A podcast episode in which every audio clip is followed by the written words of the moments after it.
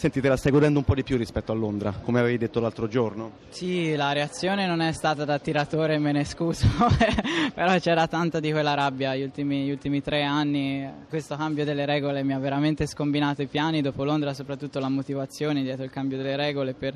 per movimentare il tutto, per diminuire i distacchi, e di fatto si è visto, era tutto un cambiare di posizioni, per un momento ero quarto, quinto, poi sono tornato su, è una lotta fino all'ultimo colpo, uh, quindi c'era tanta tanta rabbia perché le cose non andavano. Di fatto questa è la prima medaglia d'oro se, dal, dal cambio delle regole, quindi un, se vogliamo un super timing.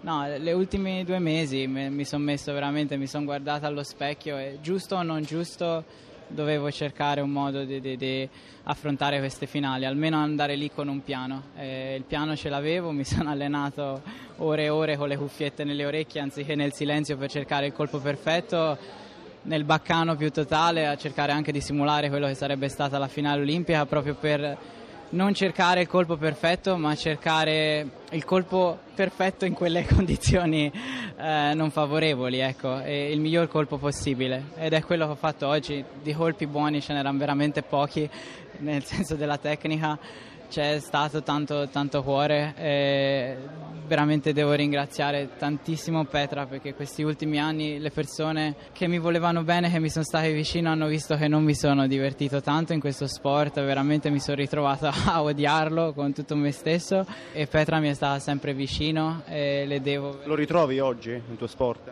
L'avevo trovato in qualifica, perché in qualifica veramente me la sono goduta, ho fatto una super qualifica e, e per dei momenti...